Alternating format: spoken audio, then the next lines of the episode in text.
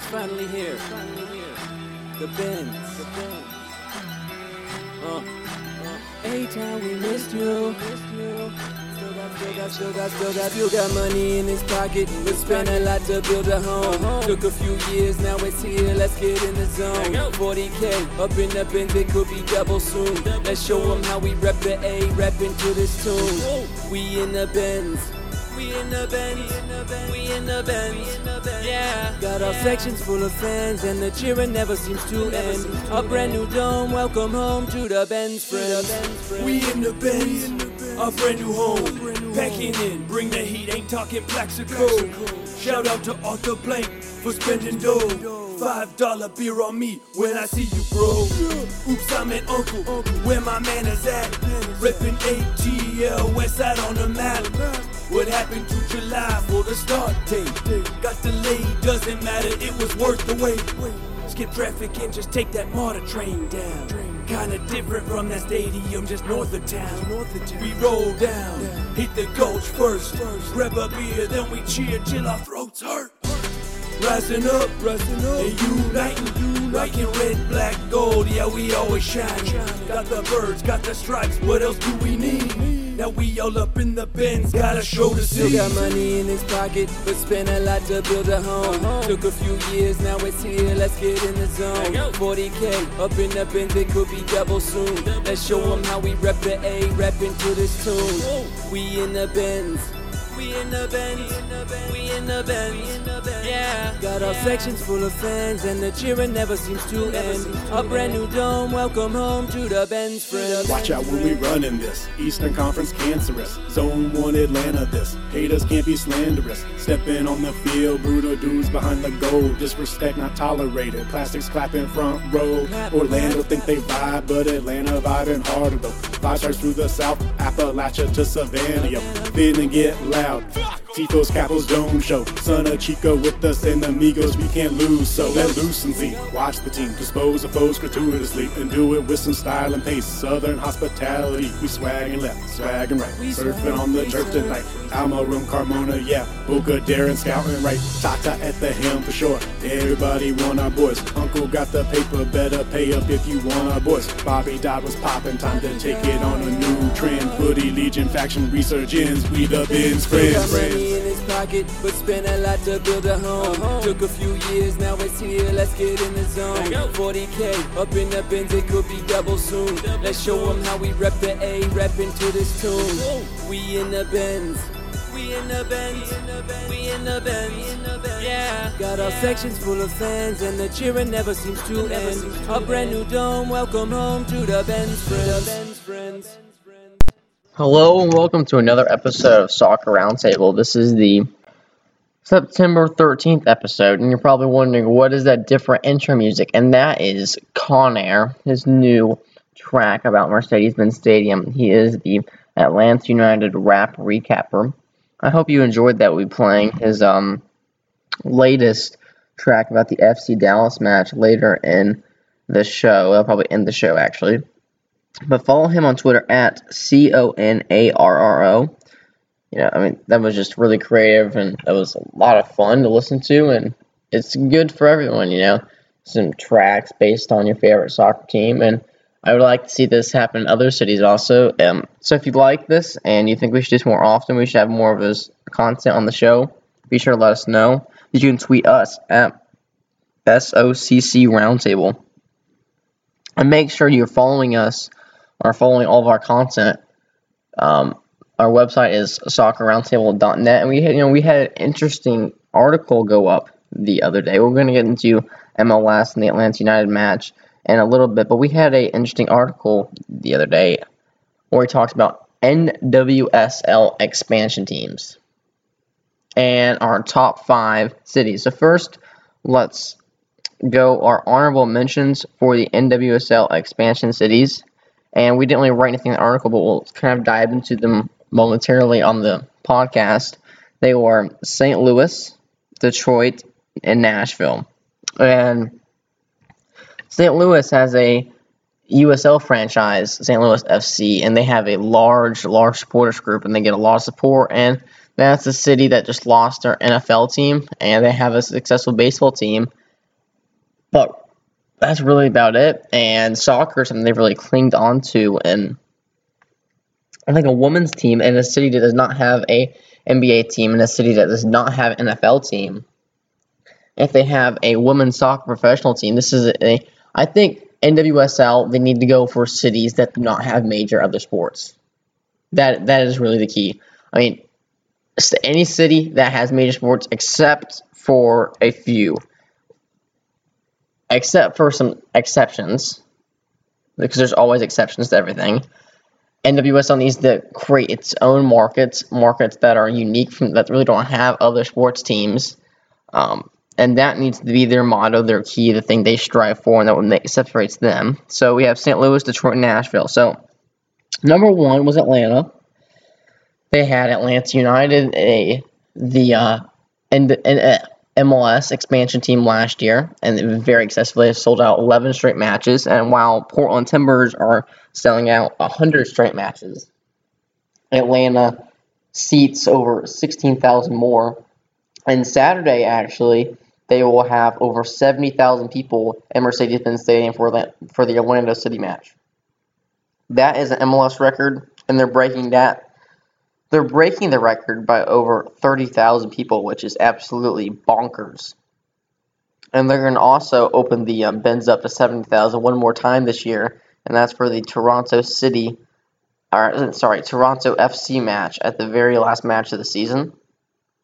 That'll be interesting. But our second city was San Francisco, and we're not going to dive like Atlanta. We just went over them um, quickly. We didn't go into detail like we did in the article, but San Francisco, you're thinking probably, why not Los Angeles? And here's the thing Los Angeles has a professional, they have two professional football teams, two professional basketball teams, two professional baseball teams.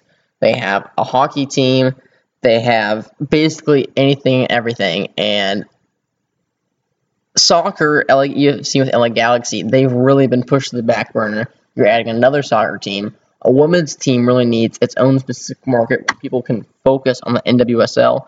I just do not see that be successful. There's too many other sporting events drawing your attention away from that, and it does, not sound like a good idea. The second thing all right, that San Francisco is successful is it's one of the top technological cities in the world, and the fact that NWSL likes to focus on technology with the Go90 app and other elements they're trying to, you know, separate the NWSL from everything else, that would really help in San Francisco's bid. Second, Louisville. Louisville does not have any professional teams. The only professional team they have is another soccer team, and they have their own 16,000 seat stadium.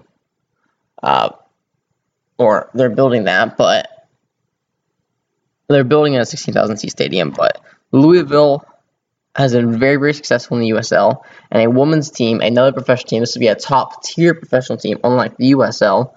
You know, that could get a lot of attention, and I think Louisville would support that, and it would grow and prosper and be like a Portland, and I think has potential to be very, very prosperous there. The next, Hartford, Connecticut. Hartford has absolutely nothing. They only have college, which is UConn, and they support women's sports very well. The UConn women's basketball team went on a 100 game win streak, and that always helps. But they average 16,000 people a game, which is absolutely crazy since the University of Georgia, they got 500 a game last year for a women's game. And you know, Hartford has proven that they can support women's teams, and this is a and Hartford also has one of the largest American outlaw groups and they hosted the U.S. men's national team match recently. So I think Hartford really has the is the dark horse here for a NWSL expansion team. And last is Cincinnati. All you need to know is FC Cincinnati. End of story. That's why they're a option for expansion. And let's talk about the MLS. So Atlanta United got a 3 0 win to open up Mercedes Benz Stadium. They came out of the gates absolutely on fire. And Josef Martinez drew a penalty that was overturned by VAR in the very, very first seconds of the game. And the crowd was absolutely pumped, a very loud atmosphere. The funny thing, though, about the match was all the smoke that Atlanta United was setting off throughout the game. It created visual and impaired everyone's visual abilities, especially in the supporter section. So they're going to ban smoke until they can get the roof open, which could be Saturday at the earliest. Some other MLS action. Uh, so Toronto, absolutely on fire. They got a 4 0 win over um, Montreal, which is surprising. Atlanta plays Montreal coming up. But MLS has really separated himself. The Eastern Conference was very tight at one time. Now it's not so.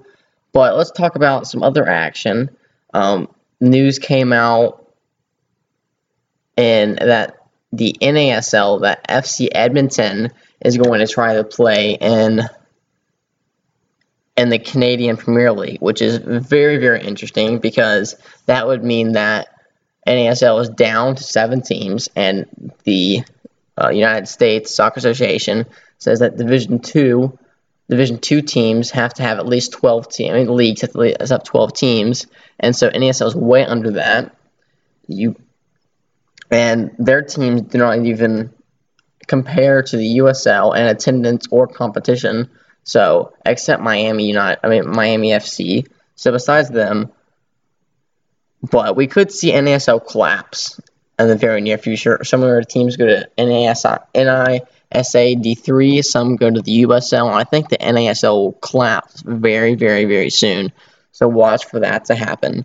But now let's play our interview with the GM of Christos FC. I hope you enjoy it, and we'll see you on the other side.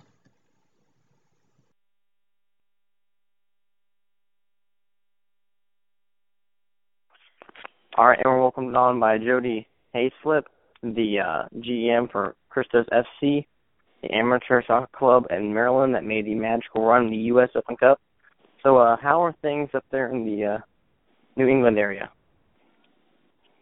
Uh, just starting to uh, get everything organized for this season as well as the 2018 Lamar Hunt Cup uh, qualifying rounds start September 24th, and all the registration and funds and all those things had to be turned in last week. So for some teams that haven't even thought about the Lamar Hunt, we've already been registered and already have our first game set for this year. So it's been Very, busy. It's yeah, it's been a uh it's been nonstop since the Lamar Hunt Cup run with other tournaments that we've entered in and things like that. So it's been busy. It's been fun. And before we dive into the uh, qualifying uh, rounds for the next year's cup, let's talk about your last year's run. And I know some people are not very familiar with it. Can you break down uh, the run you had going into last year, where you ran all the way up to DC United? You actually had a uh, one goal lead on a MLS club for part of the match. Can you talk about that magical run and um, give some of our listeners that are not very familiar with that a little recap of that? All right. Well, certainly in 2017 we had the same situation with a couple rounds of qualifications. With certainly the Lamar Hunt changed its uh, parameters around a little bit, where they allowed uh, teams just to enter based off finances and making sure they're registered in their uh, certain registration or registered with their proper league. Where in previous years, through the many many years that the Lamar Hunt Cup has been around, it was only invited to the team that won the amateur cup the previous season. So we went through two two rounds of games and qualifications just to get to the official quote unquote official Lamar Hunt Cup game. Um, in our little area or our district, we beat a team from DC, uh, and then we beat a team from West Chester, Pennsylvania, at the end of the year last year. So it's about September, October for those dates. And certainly our first first run, our first game this year uh, to the quote unquote true rounds was against a NPSL team out of Fredericksburg, uh, Virginia, which we beat them three to nothing. Um, which was a good game. Certainly, our first experience in the true Lamar Hunt Cup uh, game, so it was pretty fun to get one win under under our belt, and um, thought that was exciting and and fabulous. And once we won that game, certainly our next game was against Richmond Kickers out of the USL. Uh, so we we definitely were happy that we won against Fredericksburg and knew we had a big game in that second round we we had high hopes. We certainly didn't think we were there just to play the game. We knew we we had a great opportunity. Our guys, they're not amateur, quote unquote, true amateur type players because some have played professionally, just went ahead and got their full time jobs and stayed local to the area. And then in Richmond, we we were able to beat uh, the USL side one to no- nothing, uh, which was that was all that created a lot of energy and created a lot of uh, hysteria up in this area because again that was a professional team. Certainly it's not the MSL side, but USL they do pay their players and those guys make a living out of playing soccer. So by beating them, um, it put us on the map a little bit. We certainly started getting more phone calls and notoriety and things like this that that got in our ear and created more more work for some of us in in that aspect of things. And the third round cup or third round game was against uh, Chicago FC, which was an old um, program of the Chicago Fire, which disbanded I think a year or so before that, but they kept they kept their side and the PDL side of it, and we beat them uh, as well up in Chicago, and then DC United. And what else can you say than just a entire month of enjoyment and um, a lot of fun, a lot of work that that went into getting us at that point. But certainly, uh, the fans showed up and and showed exactly what we were we kind of were made of in the the Baltimore area with with soccer, and it just became pandemonium kind of with that first initial goal. Um, and certainly the the run ended at the end of the game, but yeah, the the first half ended one nothing, and they didn't get their second goal until I think the 81st or so minutes. So we definitely uh, had an exciting time and phenomenal cup run that we uh, we've gotten a lot of notoriety and ESPN uh, FC did a little story on us. U.S. Soccer did a story on us. Australia did a couple things. So yeah, it's it's been a lot of fun, and it has truly put us on the map for a club that's been around for 20 years and have been able to win a few tournaments here and there. And we thought we were pretty good at that time, but uh, knowing what we know now, the first 19 and a half years of what Christos did has nothing on what we just accomplished in the past six months or so. Yep, that was definitely that was a wonderful moment when you saw all those neon green jerseys rushing down to the uh uh, to greet the player after the game after he scored that great goal on the free kick. But can you talk about you know how Christos FC is funded by a liquor store, and you know local downtown Maryland, sure. and also how you know the players really don't practice throughout the year. They practice once a year, and these guys have full time jobs, and it's kind of hard for traveling around the country to play soccer matches against other teams. What the struggles for both of those areas are. Okay. Yeah, the um that goal that you certainly uh were talking about, I was in that pile up. That's where a good group of us were in the uh the aspect of that goal and running down piling up was probably one of the biggest moments of of Christos. Well, is the biggest moment of Christos at that that point in time. But in 1997, uh, my older brother James, uh, we had we've had a few teams here and there that we've uh, created in smaller type leagues, and then the league that we're sanctioned with now, which is USASA affiliated, which is how we're able to get into the Lamar Hunt, um, just was a little bit more expensive. Had had a lot more involvement of aspects of money and registrations and things like that, and uh, we knew the guys at the Christos uh, discount liquor store just from family and friends, and just really good guys. And we knew we needed some some money from sponsorships and certainly you don't think about a liquor store. You you you want to walk into a sports uh, type scenario where you walk into a place that sells soccer gear or football gear or athletic gear. But yeah, it's pretty odd for us to walk into a liquor store. But we knew them for many many years, and we thought that they would say yes to to help sponsor us. And uh, we just walked in there that that one probably September day in ninth August day in 1997 and said, hey would you guys help sponsor a soccer team? We'll try to come in as much as we can to to give the money back by buying liquor and buying beer and things of that nature. Um, but yeah, the guys said, "Sure, what do you guys need?" And um, that first check was written to Maryland Major Soccer League, and we said, "Hey, we'll we'll name our team after the liquor store in case they say what's Christo's, and we can certainly say it's a liquor store." So yeah, 1997, just friends of friends, and walked into liquor store, asked them for money to to help sponsor soccer team, and it was very easy for them to say yes because they they knew it was going to a good cause or at least helping out 20 or 25 guys to be able to play soccer for the next few years. And certainly we didn't expect it to be where it is now but those guys are super proud of us and they've gotten a lot of notoriety as well with with what's been happening. So they're extremely happy they wrote that first check uh back in 97 That's that's awesome. And now, can you, you know, elaborate on the part where you know the players they really practice once or twice oh, yeah. as the entire sure. team?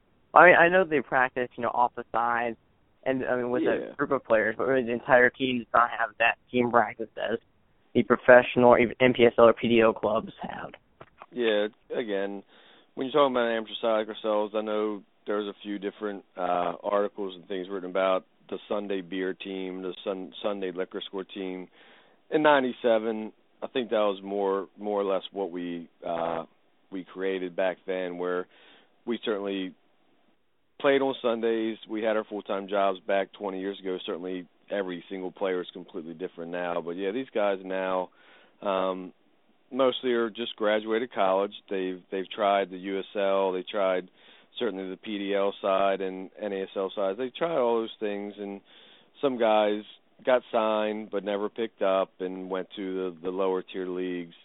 And then some guys did have a year or two where they played in Iceland. Um, one guy played for Charlotte Independence, um, and things like that. But it just it wasn't their calling. They were able to realize pretty quickly. Certainly, they probably didn't want to realize it pretty quickly, but they knew um, how hard it probably was to get to MLS and how long it might take. And in U.S. soccer, I think we all know that if you're not playing in MLS, it's really hard to make a living out of it um, unless you're one of the best. And certainly these guys just realized they're home in Baltimore that there's things here that they could do with jobs and um, creating other coaching aspects or creating uh, better things for themselves by coaching or getting the full time job that'll make their life a little bit easier at home versus away two hundred miles or or how however uh far these guys have traveled to play. They they just wanted to come back home and Christo's again being around for twenty years, there's not many clubs that can say they play amateur soccer and that have that have withstood 20 years of amateur soccer at the highest level and these guys when they come back home they have a place to play and that's just from the hard work and dedication that we've all had uh contributing over the last 20 years. But yeah these guys don't practice together per se. If if again I've I've said it a few times if these guys practice once or twice a year as a team that's a lot. Um because again with full-time jobs and when we talk about full-time jobs everyone says 9 to 5 but realistically I have a full-time job other than GM of of Christo's and I'm not sure the last time I really worked 9 to 5 it's it's almost usually 10-hour days. You have family you have friends you have wives uh girlfriends, things like that.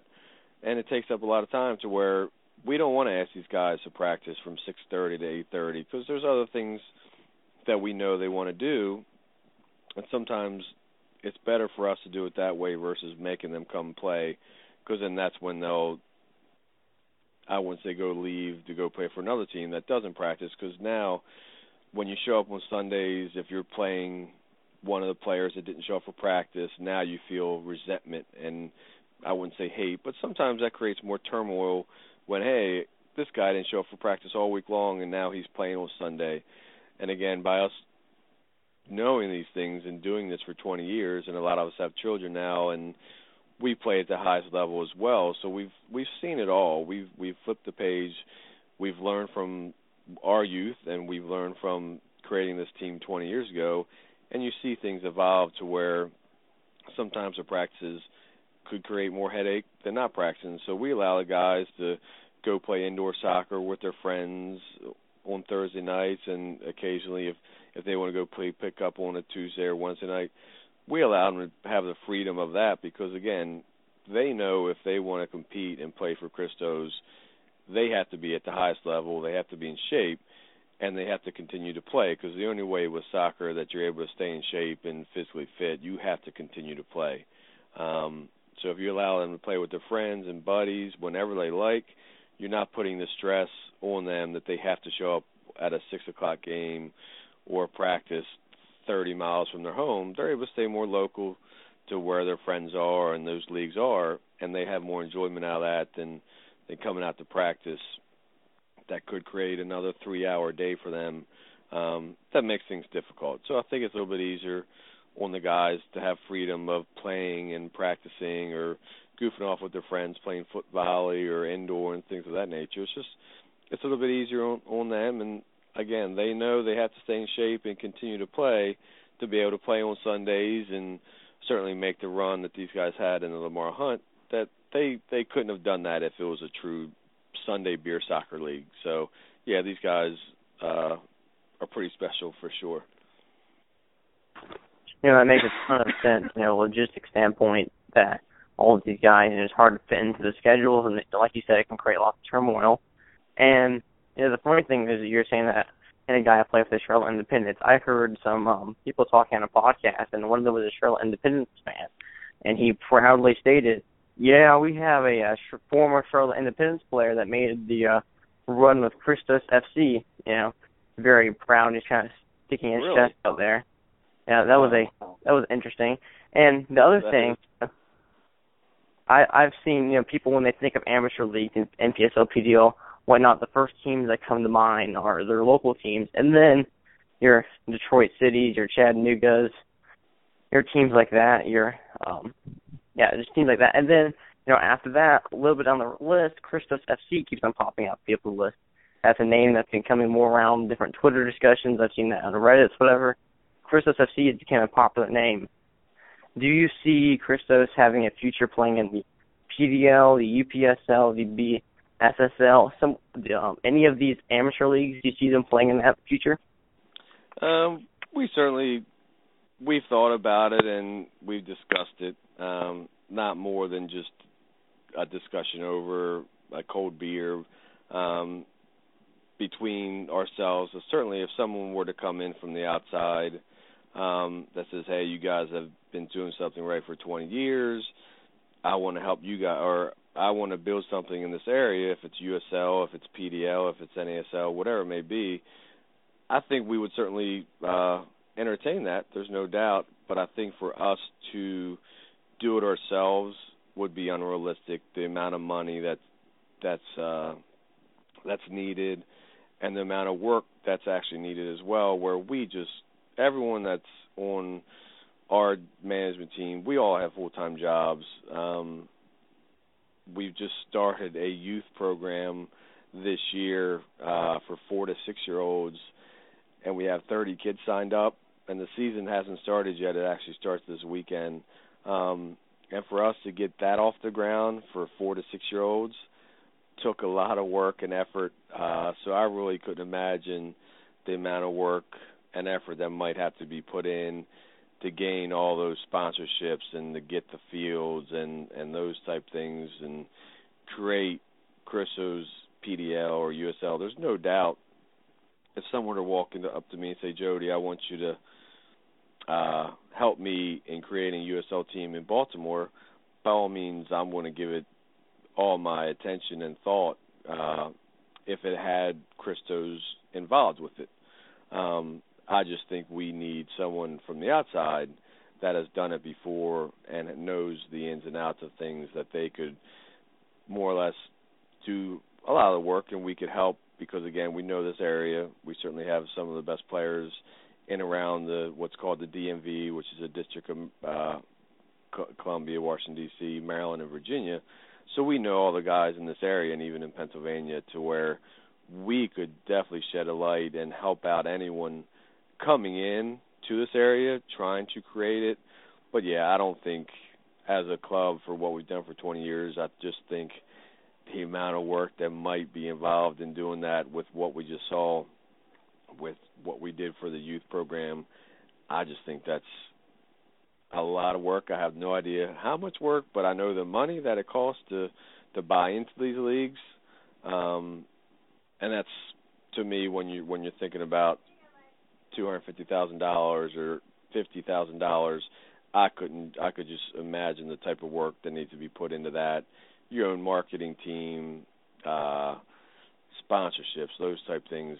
I think it would just be too much on our plates to where we would have to take a step aside, or one of us, or a few of us, and either leave our full time jobs and certainly take the risk that we don't know if it'll be worth it, especially within U.S. soccer, seeing what I just saw today with the NASL not getting that second tier um, promotion or whatever it may be.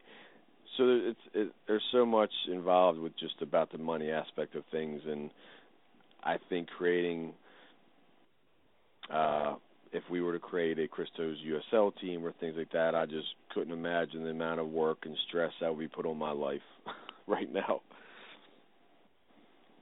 Yeah, that's very, very understandable. Now, on the other side of the spectrum, if someone walked up to you and said, "Hey, what if we bought Christos FC's branding rights, their name, logo, color scheme, that stuff, because that has, you know, a history that goes along with it, the 20 years, and then of course that magical run y'all just had. You have a lot of fans. I know there's people in my area in Atlanta that have bought into Christos FC. They bought the scarf or shirt or whatnot and they're fully supporting them. If they had a professional team and someone bought your brand, would that be something you're looking forward to? Because I think that has uh, benefits for um, both parties. Oh yeah, that something like that would certainly um, need a long discussion. But yeah, for someone to say, "Hey, we'll buy the club name, we'll buy the rights," because certainly we've we've we're incorporated and things like that. So there's no doubt for someone to throw out, "Hey, we'll buy Christos FC." Um, and put the name on a USL team or PDL team or something like that, there's no doubt something like that. I mean, the amount of publicity that we had from the from the Lamar Hunt Cup, that was one game playing DC United. Um, if someone were to take our name and put it on a USL team or something like that, it would certainly be something that uh, we would have to entertain because you don't get any bigger than that, and certainly if if U.S. soccer were to evolve with promotion and relegation and things like that. Right now, if I were to say to you, Christos in 10 years would be a, a MLS team, there's no way. But again, if someone came into us and said, hey, I'm creating a USL team or I'm creating a NASL team, I want to use your brand. I want to use your your tools, your what you guys created for 20 years. Yeah, we would have to entertain that without question because if there's promotion or relegation, Christos FC might be a MLS team at some point in time in the future if we were to actually be in one of these leagues that allowed uh, promotion and things like that. But yeah, for us to, to for us to start up and and do something like that, I I wouldn't see that anytime soon. But yeah, for someone to come up and give me a call or knock on my door and say, hey, here's an opportunity that could make you guys uh what's the word I'm looking for more uh, more value to your name and things of that nature. I would love for everyone in this world to know about Christos FC. I mean, I've been doing this for 20 years with the club from the start. I was one of the first players, the founders.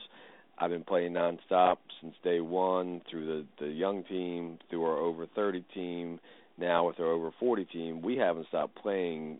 I think our our over 40 Christos men's team, we still have eight or nine original members from our first 1997 team.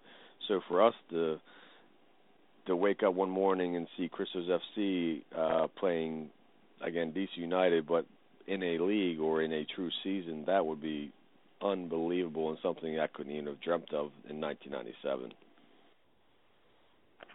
And like you said, that's just a crazy thought to it think of Christos FC possibly playing MLS teams on a regular basis. Someone were to buy this naming rights, that'd be that'd be awesome. And it's a very cool story about you still have eight or nine guys that are are still involved with Christos FC after all these years, and they're still playing for the over 40 team. Now let's dive into the team itself in the upcoming game.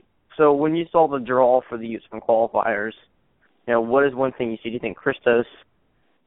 What do you think the possibility of us having a return, or y'all having a return into the U.S. Open Cup next year? Uh, and also, after you uh, answer that, you know how how what are your expectations for the 2018 U.S. Cup if you do make it in? Um, well, certainly we saw the draw. We see that there's 108 teams this year, which uh, surpassed what it was last year. We do see we say we play the same team that we did last year, Aegean Hawks, um, which we've been playing against them for. I know we I think we both both Aegean Hawks and ourselves have been around for about 20 years.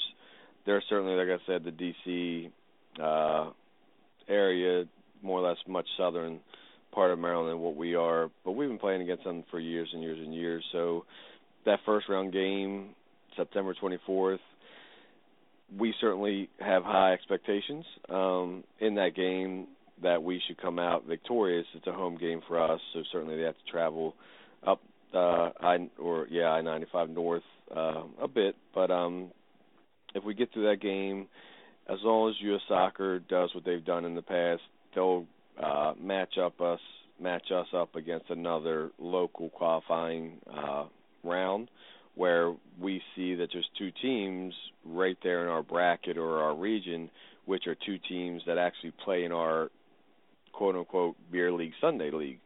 Um, so I think if if we were to get by Aegean Hawks, I would assume U.S. Soccer is going to play us against those one of those two winners because again, if you know Lamar Hunt, I know the qualifying is completely different than it ever has been, but I'm pretty sure they're not going to make us travel 60 miles or 90 miles if we have another team in the Baltimore uh, area that we can play against, and that's that's what they've told us through registration. Because again, they do want to keep the cost down and make things as easy as possible for these amateur teams. So, Aegean Hawks first game, we hope to do what we did last year. I think we had a went to overtime, and I think we beat them three to one in overtime. And then, like I said, the second round game should be one of the two Baltimore teams because they play each other um, which again they're both in our Maryland Major Soccer League, um, which we play pretty regularly and know all the guys. So certainly the second round matchup would be a normal Sunday uh, game for us. And I think that third round is going to be a little bit more trickier than it was last year.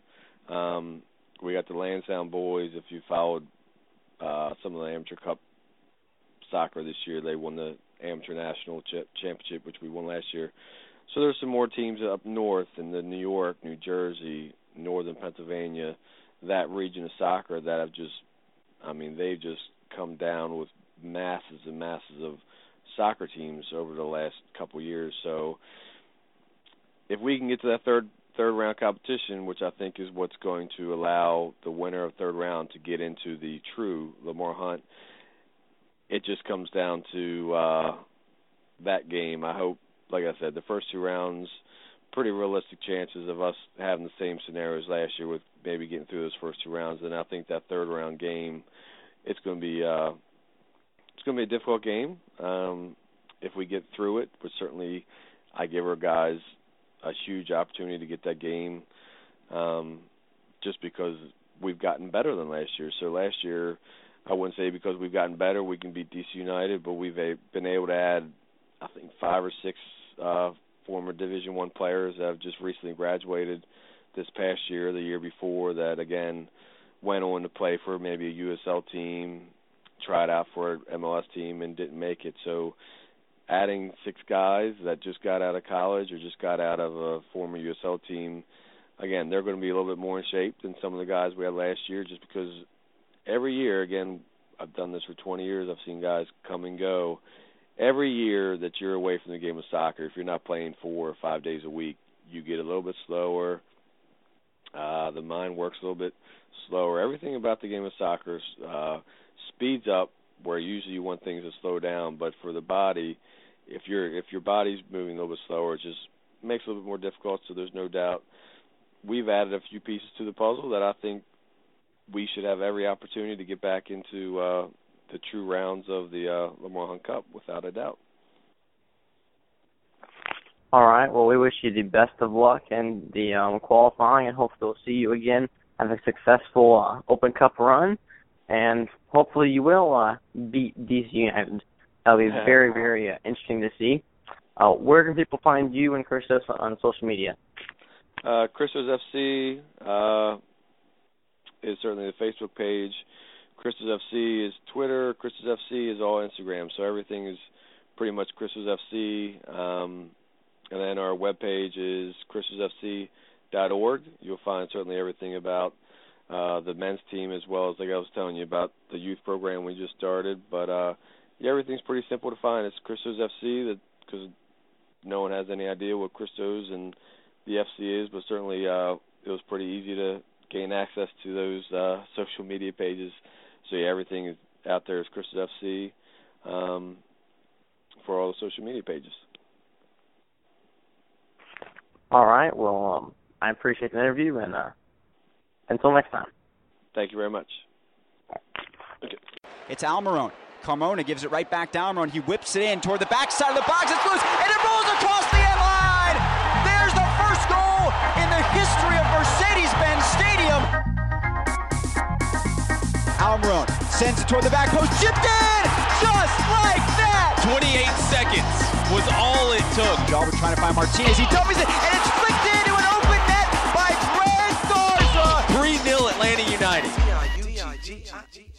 First half, Nicky crossed it in. Headed by Cito, Leandro knocked it in. Fast forward to minute 46. See Mickey, Megan, and Joseph got his. Then later, Tito crossed it through. Joseph with the dummy, then Garza tapped it through. Big win for the Five Stripe Nation. Now we're back feeling good vibrations. Opened up the bends with the W. Now the refs in town, they in trouble too. Don't know SFCD. They got zero, United got three goals. Three points in the standings. And we got the whole stadium standing. Bringing this to the Five Stripe Nation. Black, red, gold, now feel the vibration.